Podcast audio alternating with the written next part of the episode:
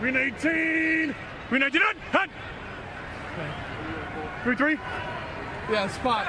Blue 58. Blue 58. Всем привет, дорогие друзья! С вами подкаст Green 19, подкаст от русскоязычных болельщиков Green Bay Packers о нашей любимой команде Green Bay Packers. И сегодня э, вести этот подкаст буду я, Дмитрий Иванов, э, а гостем нашим станет э, комментатор Touchdown TV, также болельщик Green Bay Packers э, Герман Бушин. Привет, Дим. Привет всем. Да. Ну и, естественно, сегодняшний наш выпуск, скажем так, э, будет посвящен э, по большей части, наверное, игре против Балтимора, да, и э, тем э, вводным, которые у нас уже есть на следующую неделю, да, и уже на плей-офф принципе, да, потому, потому что команда себе место в плей-офф гарантировала, гарантировала себе первое место э, в дивизионе NFC North. Э, официально мы NFC North Champions, как всегда, э, с чем я тебя и поздравляю, ну и всех наших слушателей, болельщиков тоже. А, как всегда, короли севера. Вот, давай э, начнем с общих впечатлений твоих от игры. Вот, э, я думаю, что ты смотрел уже, в принципе, вопросы, которые нам задавали, да, э, на которые мы будем отвечать. Поэтому, да. вот, скажем так, поверхностно расскажи о твоих впечатлениях, а дальше уже углубимся в подробности по вопросам. Ну, я по итогам игры пытался в чате э, как-то сглаживать негатив, потому что на самом деле, ну понятно, что все перенервничали из-за такой концовки, очень Ой, много ты еще, негатива. Ты, извини, Герман, перебью, ты еще молодой, ты недавно в чате Вот, но на самом деле... Чат поймет. Да, но на самом деле сейчас, наверное, как раз с негатива можно и начать.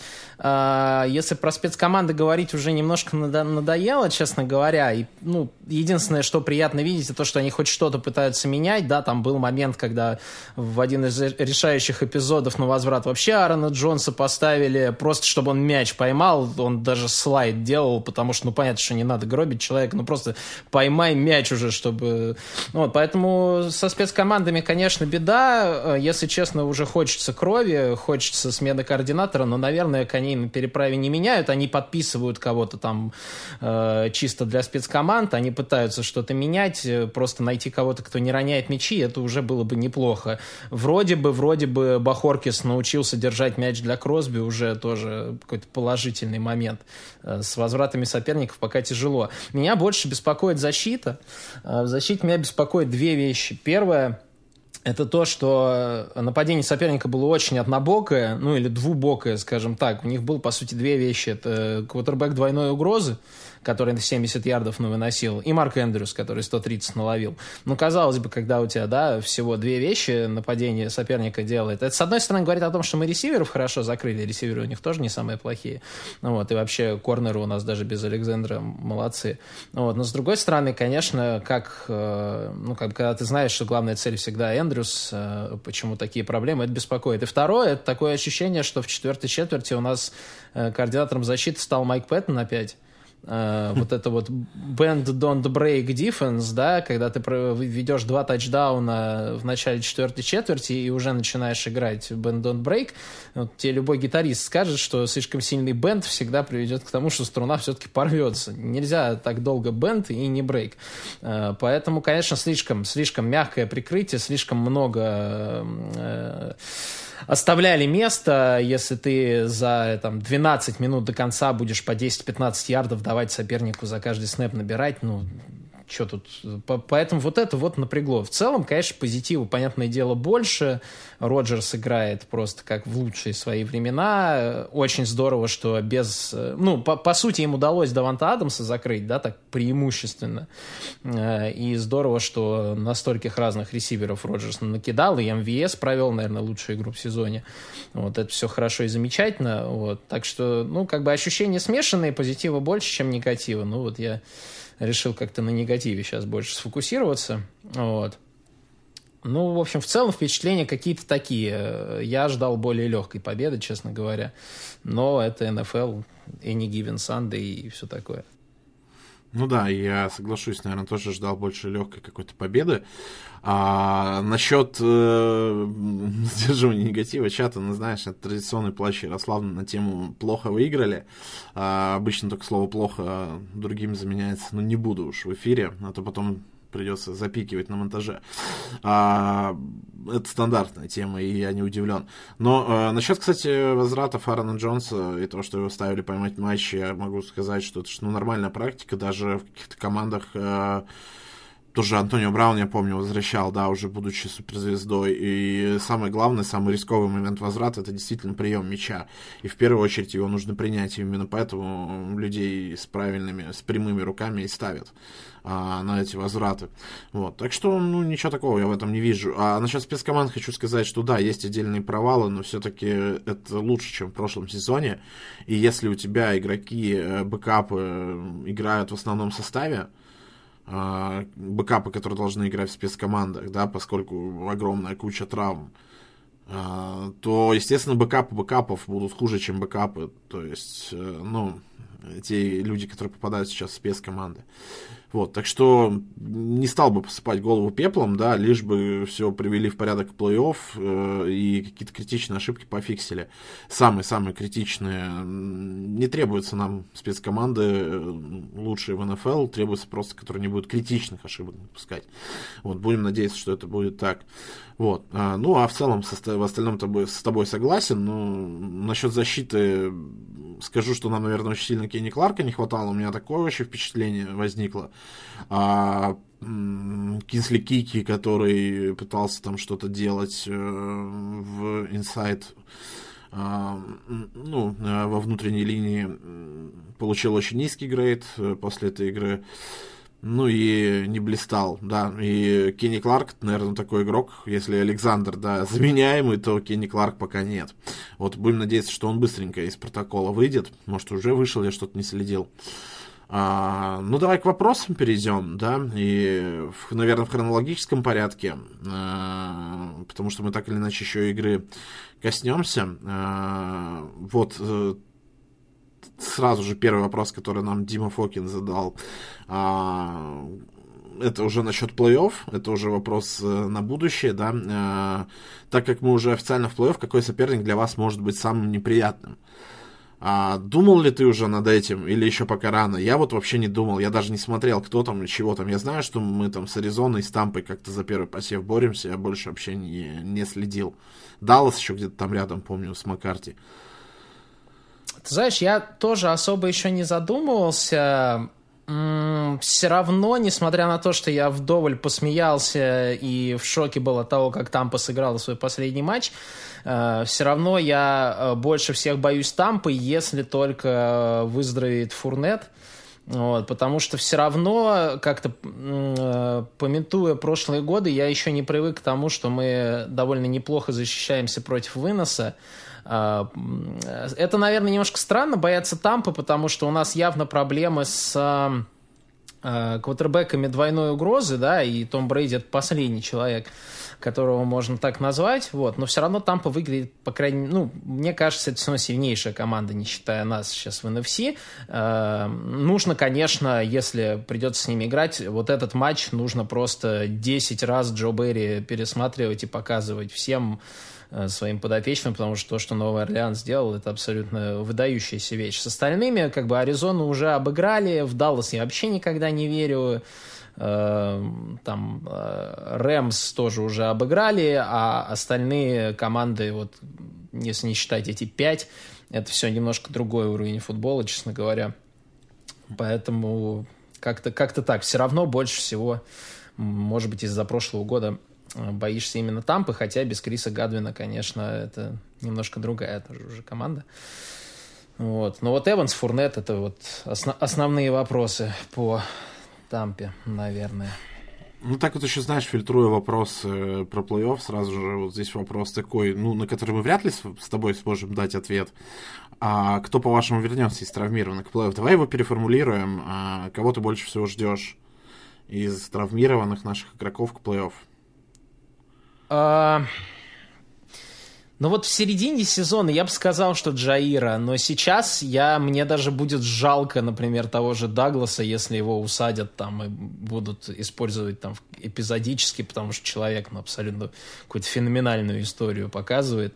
Поэтому я, наверное, больше всего жду Бахтиари, конечно, потому что это сейчас самая ослабленная наш, наверное, самый ослабленный юнит э, который каким-то образом превосходит абсолютно все ожидания, но в то же время явно как-то испытывает определенные проблемы, несмотря на то, что Нейман, кстати, далеко не самое проблемное звено. Проблема у нас больше, мне кажется, с гардами. Вот. Но, тем не менее.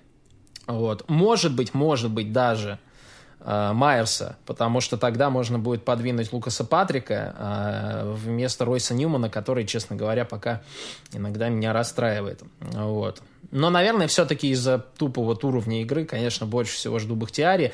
Э, если в плане того, кого, кого я верю, что ну, вернуться, у меня серьезные сомнения по поводу Задариуса, я что-то ничего про него не слышу. То есть, если Бахтиари тренируется, Александр тренируется, Майерс тренируется, то про Смита вообще ничего не слышно вот, по-моему. И вот в его возвращение я не верю, а в возвращение остальных верю и жду, наверное, Дэвида все-таки больше остальных. А ты как? Ну, слушай, Задариус-то вроде какие-то признаки жизни тоже подавал, но не на тренировках, насколько я помню. Я думаю, что все-таки к плей он может вернуться. Ну, так, конечно, Баха, да, Бахтиари, э, это, очевидно, первый нит из всех наших травмированных игроков. Учитывая, сколько у нас не стартеров сейчас в линии, это вообще кошмар. А, и Джаир уже не так беспокоит, когда есть э, те корнербеки, которые сейчас себя показывают. А, Задариус тоже как-то его отсутствие особо и не заметно по игре. Конечно, да, он добавит огня в пасраж, это я уверен. А, и Джаир добавит э, огня в игру защиты, я тоже в этом уверен. Но вот э, если там надо просто огня добавить, то Бактиари это просто жизненная необходимость. Это не какой-то там огонь, это, это то, без чего вообще просто нельзя работать. Вот. А, давай сразу тогда уже не будем перескакивать с вопросов про плей-офф, не про плей-офф, потому что они здесь примерно 50 на 50 у нас. А, здесь вот, ну, мы проговорили про проблемы прикрытия тайтендов э, в игре с Балтимором, и здесь как раз вопрос, а, какие варианты прикрытия больших и быстрых тайтендов, а-ля Эндрюс или Гронг. Э, ну, учитывая, что есть перспективы, да, встречи с такими тайтендами у нас. И вот это, честно тебе скажу, тот вопрос, на который у меня ответа по правде говоря, нету, так же, как его не особо-то нашлось и у Джо Берри в этом матче. То есть э, мы видели, что, и там, кстати, дальше будет э, вопрос, посвященный конкретно тому, что против него работал Дарнелл Сэвидж, и как э, мы оцениваем игру Дарнелла Сэвиджа в этой игре. Ну, это действительно когда у тебя один из самых быстрых игроков э, все равно не поспевает за такой махиной, э, я вот честно, ну то есть это явно должна быть какая-то, это не решается каким-то персональным, да, прикрытием, это явно решается как-то схематически, вот, э, более, не знаю, более активным пасрашем, больше блица, но с другой стороны, да, больше блица это как раз скорее защита от э, каких-то дальних забросов, да, там не дать квотербеку времени, а э, Динк and Данк блицем не решается, вот, поэтому, честно, мне сложно, вот прям может, ты что-то знаешь, чего я не знаю. Да не, ну панацеи-то нет никакой от этого. То есть, ну, футбол такая игра, что на каждое а есть свое Б, да, то есть э, всегда есть чем ответить, всегда есть чем крыть. Если бы были какие-то варианты э, закрыть полностью что-то, то это бы просто из футбола бы уходило, да, то есть этого бы не существовало. Если бы существовали комбинации, которые не контрятся, как бы, и не закрываются ничем, футбол бы стал неинтересным. Поэтому если мы даже сейчас придумаем какие-то там, будем предлагать какие-то схемы, все равно можно предложить что-то в ответ. Здесь, наверное, больше в персоналиях вопрос, да, если у нас тот же Александр вернется, возможно, кто-то из наших корнеров сможет работать в слоте или по тайтендам, да, или а, если вернется Задариус, да, я, кстати, не помню, как Задариус играл в прикрытии, да, вообще играл ли он, а, отводили ли ему такие заботы, хотя внешние лайнбекеры этим зачастую занимаются. В любом случае, э, надеюсь, возвращение этих игроков даст э, какую-то большую свободу Джо Берри в плане персонала, ротации и выбора схем. Да, понятно, что он выбирает свои схемы под персонал, и сейчас в персонале он крайне ограничен из-за ключевых травм. Так что... Ну, ты знаешь, кстати, если говорить, извини, да, если говорить про скорость, то действительно, может быть, может быть, Uh, у нас самый быстрый игрок в команде это Эрик Стоукс сейчас, ну и в, мне кажется, туда нет никаких или сомнений. Маркис Если он... Кентлинг все-таки. Ну или Маркис Вальдес Кентлинг, да, ну в защите точно Стоукс. И может быть как раз если, например, Джаир и Даглас будут играть вовне, а Стоукс э, попробует слот-корнером, может быть он будет поспевать. Но в целом э, это сейчас вообще большие быстрые тайтенды. Это, мне кажется, вот в этом году я очень много этого вижу, как э, того же Китла, там Сан-Франциско матч выиграл, там просто проведя драйв, где только на Китла пасовали, и все понимали, что будут пасовать на Китла, и вдвоем-втроем ничего не могли сделать. Но это действительно сейчас одно из таких оружий, которые... Очень жаль, что у нас нет сейчас такого тайтенда. Вот. Да и давно уже, наверное, не было все-таки при всем уважении. Ну, там, к Боб Тониан э, да. максимально приближен, наверное, к этому был. Нет? Ну, был приближен, но просто это все-таки немножечко не тот уровень. Я, я так-то и на игру Дегуары тоже засматриваюсь. Мне, мне нравится то, что он делает, но это все-таки немножко не то. Mm. Вот. Ну, Дегуара, извини меня, где он был взят? Он, по-моему, в третьем раунде был взят. Третий раунд, и его брали не как чистого тайтенда, его брали как такого эйджбека, да, Тайтен, тайтенда фулбека, да, но в любом случае да. игрок, взятый в третьем раунде, должен тебе результат приносить. И, по-моему, Дегуара пока на третий раунд не тянет, честно говоря. На не третий кажется... раунд не тянет, думаешь? А мне кажется, что вполне, потому что, учитывая, что он пропустил целый первый сезон из-за травмы, и сейчас начал наконец-то получать снэпы. Мне кажется, что вот это единственный человек, который от травмы Тониана реально получил Э, ну, реально выиграл, и он, мне кажется, пользуется. Если ты посмотришь, э, Роджерс не брезгует даже на четвертом дауне играть на него, как на первую цель, и зачастую это оправдывается. То есть, ну, а все, мне кажется, все, когда сейчас, Роджерс э, кому-то доверяет, ну да. Сейчас болельщики медведей послушают, скажут, да, да, вот этот Аарон Роджерс, он бросает только своим любимчикам, он козел. Вот. Привет, привет всем болельщикам медведей. Вот. Давай э, дальше про Сэвиджа будем сразу же тогда отвечать, потому что здесь есть у нас вопрос, да, как оцениваете игру Дарнелла Сэвиджа в матче с Рейвенс. Э, сильный соперник или это Сэвидж не вытянул? Или не вытягивает, как задан вопрос, то есть в целом, видимо. Ну, знаешь как, Сэвидж нам игру выиграл в общем-то, если посмотреть. Он, он так-то не, там раза три, наверное, за Эндрюсом не успел, а в самый нужный момент успел. И пас этот сбил. Поэтому, ну, как бы... Ну да, он не вытянул против одного из лучших тайтендов лиги. Ну и, и, и, и что теперь? Но при этом как бы... Я вот не знаю, какой он грейд получил, надо посмотреть. Очень низкий, но... один из самых Очень... низких в Ну потому что, да, потому что проспал э, Эндрюса несколько раз. Но он ключевой плей совершил, и вообще в этом сезоне мне он, в принципе, нравится, поэтому я считаю, что скорее, да, такой сильный соперник, действительно, Марк Эндрюс. Я с тобой тоже соглашусь, это как бы я не вижу какой-то стабильной проблемы в Сэвидже.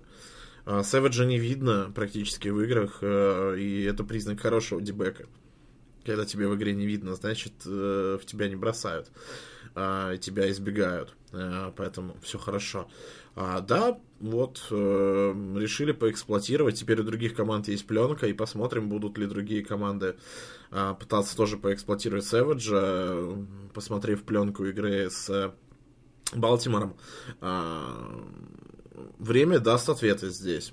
Э, Здесь еще сразу же вопрос от того же э, слушателя, от Николая. Я вот на самом деле не, не очень понял, что имел в виду Роджерс на пресс-конференции. А, Николай спрашивает, из недавней пресс-конференции правда ли, что сек на 0 ярдов это самая тупая вещь, которую может сделать кутербэк? Понятно, что шуточный вопрос, как и шуточный, наверное, ответ Роджерса, но действительно... Я тоже...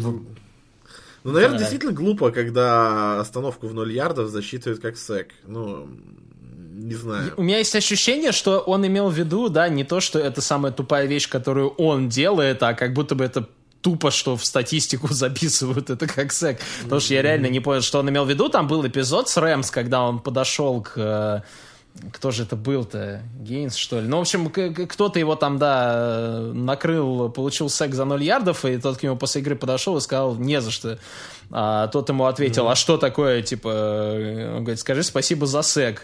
Как это мне сек дали? Ты же там набрал ярд. Он говорит, нет, не набрал, у тебя сек. Он такой, ой, круто. Вот. Ну, это как бы, ну, ну, ну, это просто статистика. Роджер сам много раз говорил, что статистика это дело такое. Я, я, да, я до конца тоже не понял, что он имел в виду.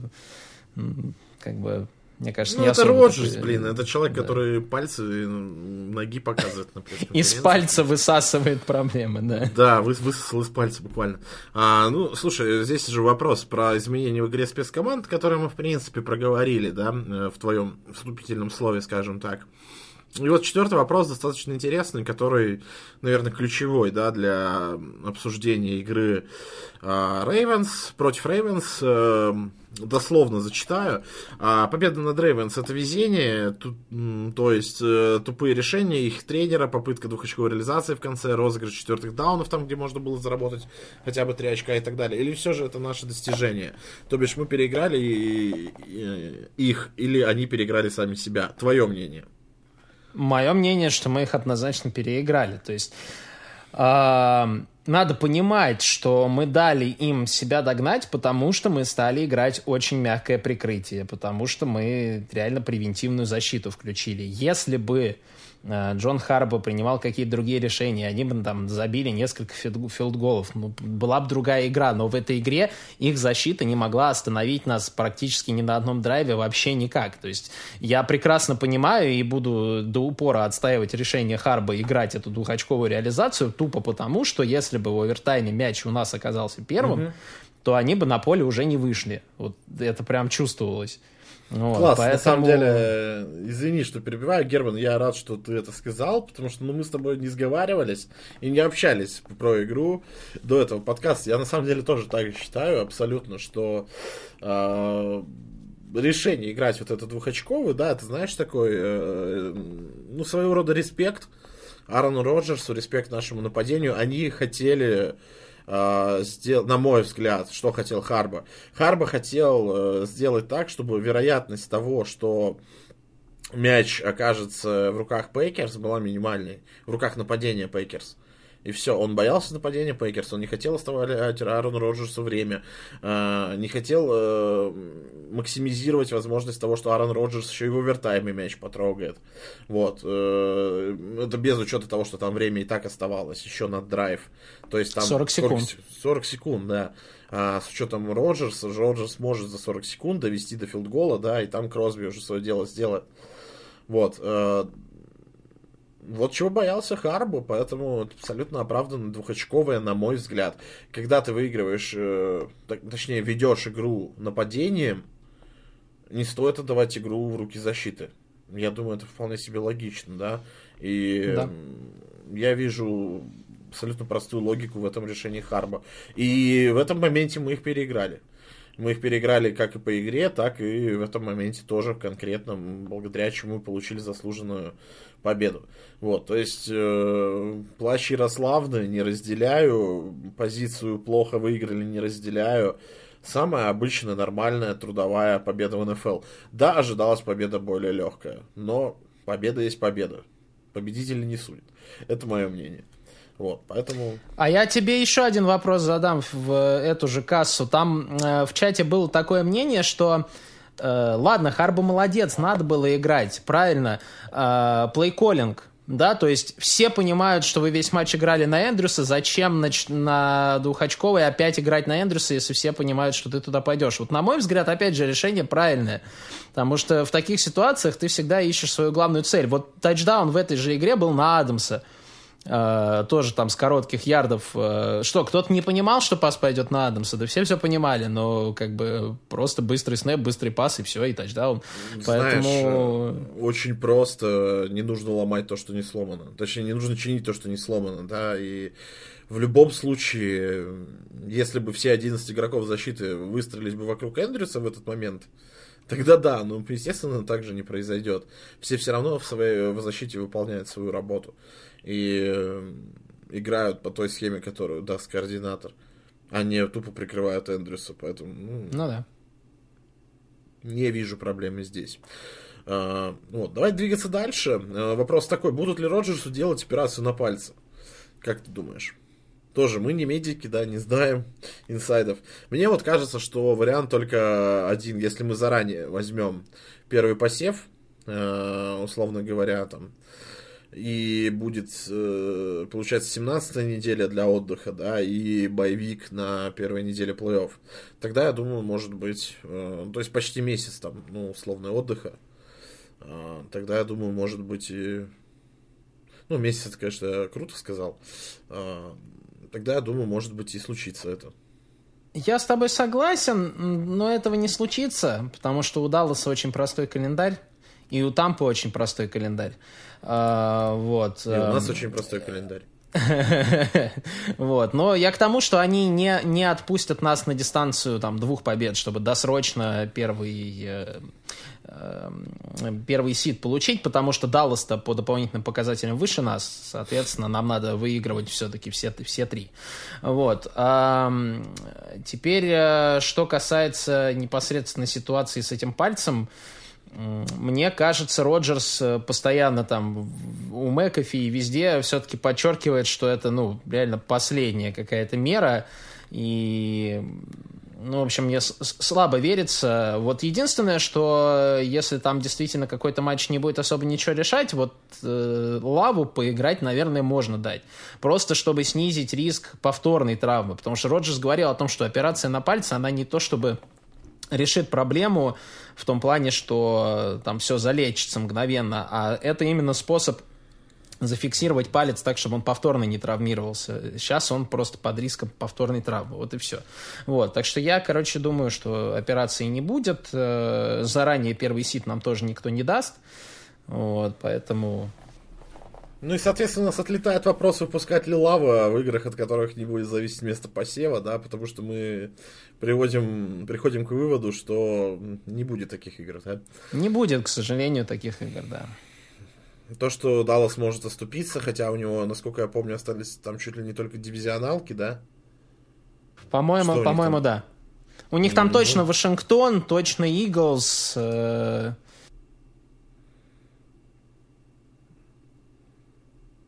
Ну и до кучи, наверное, Giants.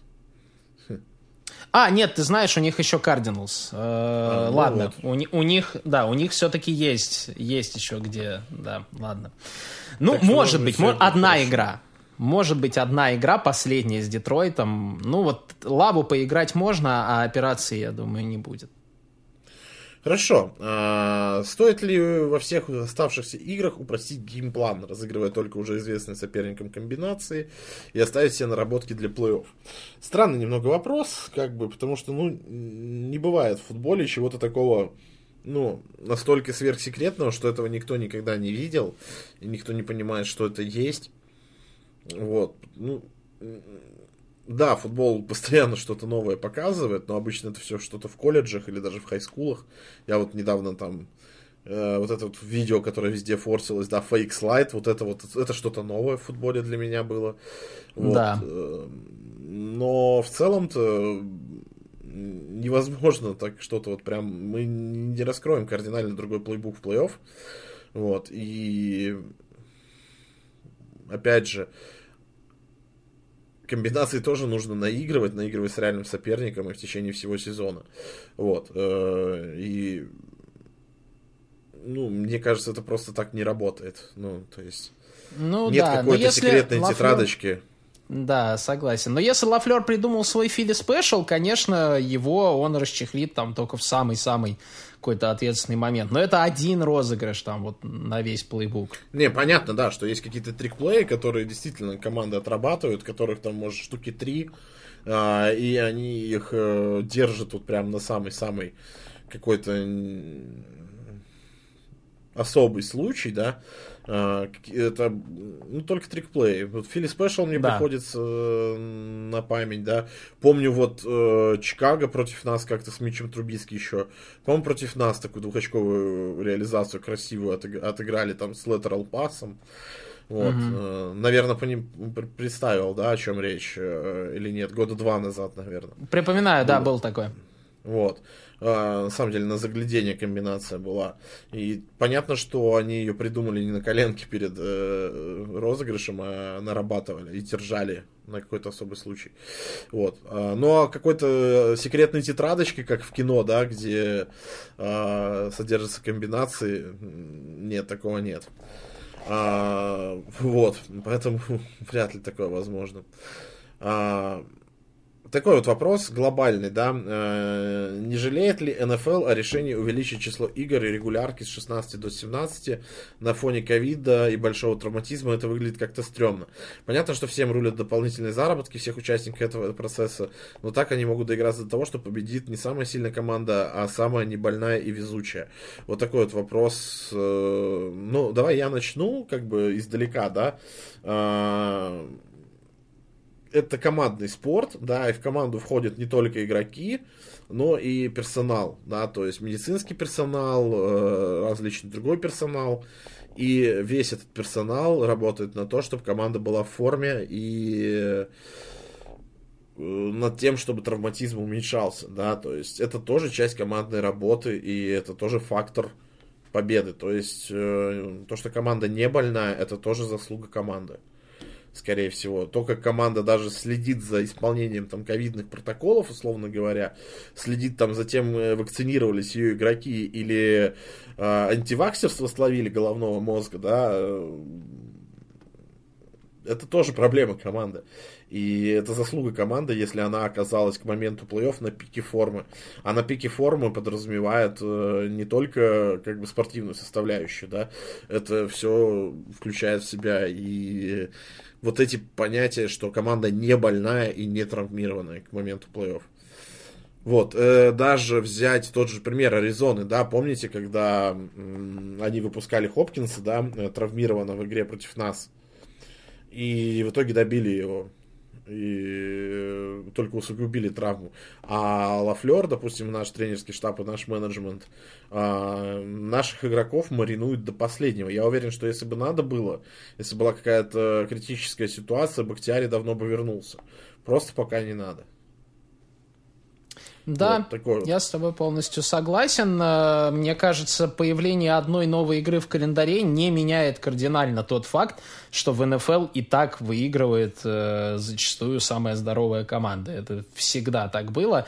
Плюс а, по поводу заработка. НФЛ это корпорация. И я сейчас не имею в виду, что это какие-то такие алчные рептилоиды, которые только и хотят что нажиться на чем-то. Я уверен, что ни один игрок в НФЛ не расстроится от того, что потолок зарплат в следующем году будет X, а не X минус 10 миллионов. Да? И если для этого нужно сыграть на одну игру больше, я уверен, что практически каждый игрок скажет, да хоть две, хоть три, но давайте, да, потолок будет расти, и давайте мы будем зарабатывать больше больше.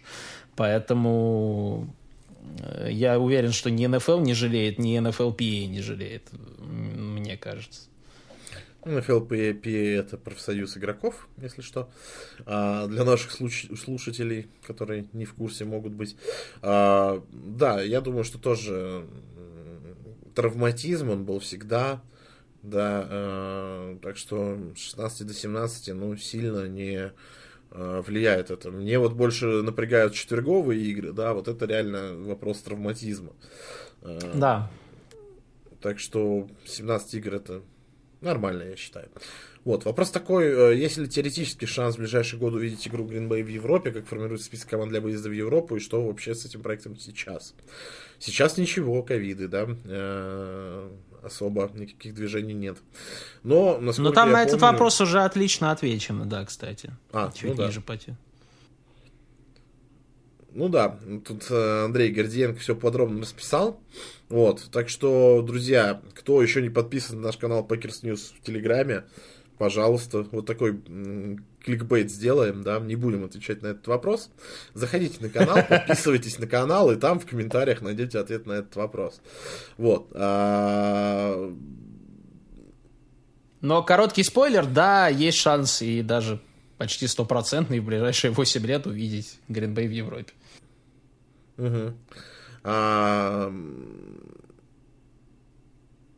такой вот вопрос. Перед последним розыгрышем Харба взял тайм-аут и обсуждал комбинацию с Хантли и Эндрюсом. Только в газете не, не объявили о, о розыгрыше. Помогло ли это отбиться защите? Но это опять же, знаешь, к моменту, не стоило ли не на Эндрюса играть все-таки. Ну, уже, наверное, этот вопрос отметили, да, а, ответили. И то, что они играли на Эндрюса и как бы блин, ну, скорее всего, они бы сыграли на Эндрюса, я думаю, ну, никак не помогло нашей защите. Потому что блеф это не блеф. Э, и если вторые и третьи опции, они, безусловно, есть ну, они могли в тройное прикрытие отправить на Эндрюса, да, такие, о, смотрите, Харба обсуждает комбинацию с Эндрюсом, а давайте-ка троих игроков на Эндрюса сейчас отправим. Если это произойдет, что будет с остальными игроками? Ну и Хантли, если Кутербэк доиграл до уровня НФЛ, извините меня, хоть как-то, хоть уровня бэкапа в НФЛ, а он сможет э, использовать вторую опцию, если увидит тройное прикрытие. Ну, вот хоть как-то. Потому что эта вторая опция будет, скорее всего, полностью вообще открыта. Не факт, конечно, мы видели Мичела Трубиски, да, как бы там не помогло то, что игрок-то НФЛ доиграл. Вот. Но, опять же, привет болельщикам Чикаго Берс. Вот. Ну, Хантли сделал заявку в этой игре на стартовую, в принципе, позицию в какой-нибудь команде. Да, не вместо Ламара, но и комментаторы во время игры об этом говорили, и все говорят, что это было, по сути, был просмотр, и он его прошел, и есть команды в НФЛ, в которых он бы вполне мог быть стартовым квотербеком, если он так будет играть. Да, не вместо Ламара, но в этой лиге есть Денвер Бронкос, как бы. Еще привет Многострадальные, да. Пять лет уже бедняги мучаются. А самое главное, знаешь, вот Хантли, Хантли с Эндрюсом об, об, обсуждали с Харба розыгрыш. Ну, а если бы они его не обсуждали, у кого-то были сомнения, что он будет такой. Э, две недели до этого против Стиллерс ровно то же самое они играли. Только там э, Ламар э, пас хреновый отдал. И как бы один в один, по сути, было. Вот, поэтому да, э, такой вопрос. Э, завершающий, кстати, вопрос. Больше нам вопросов не задавали. Э, в этом сезоне Пэкерс проигрывали первую четверть в 8 из 14 встреч. В то время как вели после первой четверти только в двух матчах.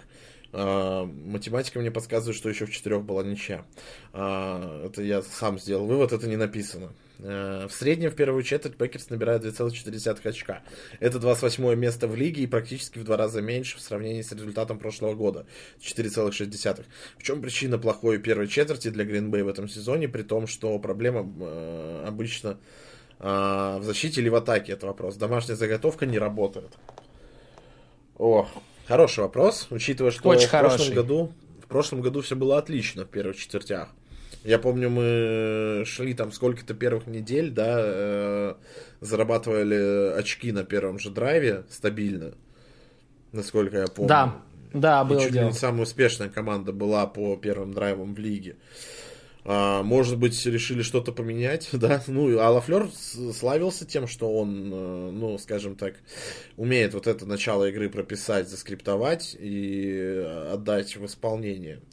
Вот. Что же в этом году изменилось? Э, Наверное, больше пленки у команд соперников появилось на скрипты Лафлера. А, Но это, конечно, такое предположение из разряда теории заговора, потому что Лафлер э, в этом году явно поработал над тем, чтобы аджастменты какие-то вводить по ходу игры, и благо игра не заканчивается после первой четверти, да, и мы научились исправлять результат по ходу матча. Вот. А, но здесь стоит порассуждать, подумать. Ты что думаешь, Герман? Ну, да, вопрос реально очень хороший. Я не знаю, возможно, все-таки это не такая уж и теория заговора про то, что больше пленки, потому что тренер приходит в НФЛ, э, ну, не приходит в НФЛ, да, получает повышение, грубо говоря, э, никто никогда не видел, как он вообще э, работает, э, может быть, действительно, к третьему году возникло у людей понимание, раскрыли они там секреты его скриптов. Но самое главное, что мне кажется, скрипты э, соперников, возможно, стали более... скажем так, соперники стали свои какие-то лучшие там розыгрыши, которые они там смогли напридумывать против нашей защиты, запихивать вот в этот скрипт. И э, в том числе, мне кажется, надо посмотреть, но мы проигрываем время владения в первой четверти. И дело не в том даже, что мы в нападении мало чего можем придумать, а в том, что наше нападение может не получать так часто мяч просто. Я еще помню, что мы коинтосы проигрываем. Коинтосы проигрываем, да, и получается, что да, просто, возможно, просто на два владения соперника приходится одно наше владение, это тогда уже чистое везение. Вот. Но действительно, игра как бы на этом не заканчивается, и это здорово, что мы Супербол в итоге выиграет команда, которая лучше адаптируется по ходу игры, да, и лучше импровизирует, а не та, у которой скрипт сильнее. Угу. Вот, здесь, поэтому... здесь надо передать э, привет болельщикам Атланты уже, да? А, да, я согласен, в принципе, насчет э, времени владения, тоже это как фактор. Вот, но, знаешь, э, зато теперь никто не может сказать, что Лафлер не умеет перестраиваться. Да. Что, за что, кстати, регулярно звучало в прошлые годы, да, вот эти шесть проигранных матчей регулярки за первые два года, да, которые были ужасными, абсолютно ужасно проигранными. Что-то сродни матча первой недели, да, вот э, против Сейнс в этом году. Абсолютно ужасная игра. Все же твердили тогда о том, что Лафлер заскриптованный, Лафлер умеет только прописывать начало, не умеет подстраиваться. Как сейчас Неги обвиняют в том, что он не может да, дать команде какую-то установку в перерыве, поменять игру, э, подстроиться под соперника. То же самое ведь обвиняли Лафлера, да, что если пошло все хорошо, то пошло все хорошо. Если не пошло, то не пошло. И, и ничего мы с этим поделать не можем. Теперь мы можем с уверенностью сказать, что это не так. А, возможно, Лафлер набрался опыта, да, возможно, что-то поменялось в концепции в нападении. Вот, но в любом случае это хорошо, что у нас есть э, команда, которая может адаптироваться по ходу матча и подстраиваться под соперника. Вот что я могу сказать. Я, кстати, знаешь, еще подумал по поводу адаптации. Вопрос про Эндрюса, возвращаясь.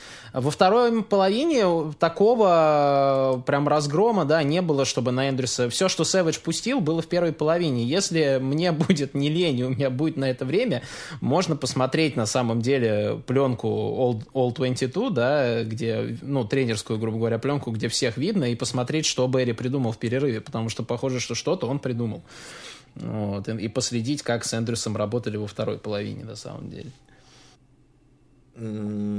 Интересно, да. В итоге вторая половина для Балтимора была успешнее. Ну ладно. А, что, я думаю, можно э, плавно подводить э, к итогам, да. А, следующий матч Пэкерс проведут против Кливленда, проведут они его в субботу, да, а, точнее в ночь суббота на воскресенье. А, поэтому нашим болельщикам тоже будьте внимательны, не пропустите игру по привычке, э, включив футбол в воскресенье. Нет, в этот раз в субботу. А, я, конечно же, вас всех призову смотреть э, этот матч на Touchdown TV. Вот, какие ожидания от игры, Герман? Mm, ты знаешь, похожие на ожидания от игры с Балтимором, которые были до игры, и поэтому я боюсь, mm-hmm. что игра может сложиться так, как она сложилась по факту в итоге. Ну, то есть команда тоже такая э, похожая ситуация. Тот же дивизион, команда покалеченная, э, но э, разница в том, что команда, в общем-то, потерявшая шансы, откровенно говоря, на этой неделе на плей-офф. Uh, поэтому я не удивлюсь, если, например, вообще там они поймут, что Бейкер, например, все, uh, совсем его добили, uh, и выйдет Кейс Кином ну, в общем, в общем я, я жду чего-то очень похожего, достаточно такой результативной игры. Мне главное, чтобы э, Гэррет не покалечил Роджерса. Все остальное хм. вторично. Да. Согласен, здесь ждем только красивые игры, ждем победы, чтобы все порадовались. И в воскресенье уже свысока смотрели вот на эту всю возню остальную в лиге, да. А, есть что тебе еще добавить? Может быть, вопросы какие-то у тебя есть еще по нашему обсуждению? Да нет, ты знаешь, э, да, кстати, тоже призываю всех смотреть матч с Браунс на Touchdown TV. В этот раз его для вас как раз прокомментирует Дима для, для разнообразия, а то что-то в последнее время это больше стала моя работа. Вот. Ну да, да, так ты, что... ты, ты у нас этот Rising Star. Да была уже, была уже мысль, что ты просто перестал на фарт, что как-то я комментирую, вроде выигрываем, ну и... Слушай, а что, правда так? Э, да ты знаешь, надо вспомнить. Я не помню комментировал. А, по, э, с Vikings я комментировал точно. Да. А, значит, не работает. так что не А то мы работает. сейчас быстренько все это переиграли на фарт. Ладно, Герман, давай тогда будем подытоживать. Друзья, э, напомню вам, что сегодня наш подкаст э, Green 19 вел я, Дмитрий Иванов. Гостем был комментатор Touchdown ТВ, болельщик Green Bay Packers Герман Бушин.